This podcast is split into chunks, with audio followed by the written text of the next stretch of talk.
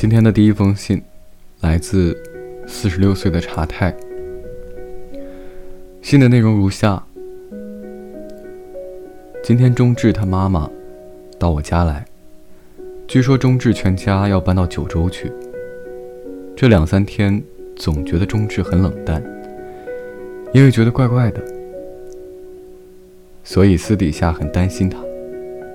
我们总是在一起，所以我很难想象。不能再跟中志讲话的日子，会变成什么样？下次妈妈不在家的时候，如果我又忘了带钥匙，又该去谁家呢？你答应要当我网球教练的约定，又该怎么办呢？不擅长运动的我，在学校举办的马拉松当中，从最后冲到第三名的时候。中志曾夸我太棒了，马拉松的痛苦瞬间烟消云散。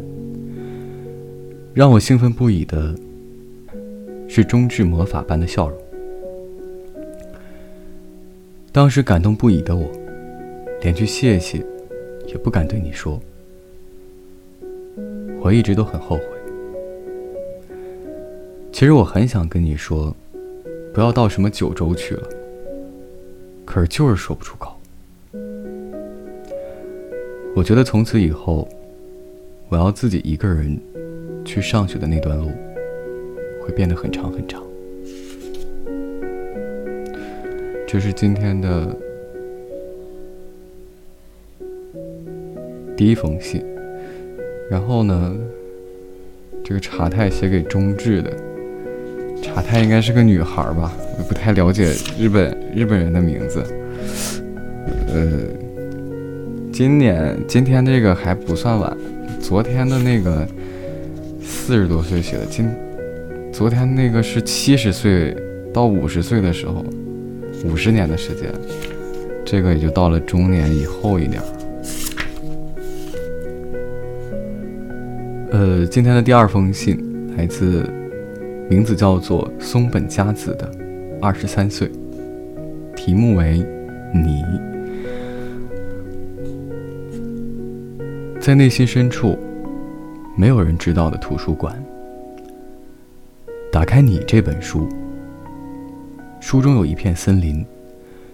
然后你在森林中，身旁有位笑脸迎人的少女。两人原本过着幸福的生活，可是因为命运的捉弄，让他们在森林中走丢。少女一直在找你，然后不知不觉。走到一间小图书馆，少女打开你这一本书，里面有她跟你的回忆。少女这才发现，已经过了好几个寒暑。没错，那个哀伤的少女，就是我。为什么那个时候，我要放开你的手呢？为什么不盯紧你？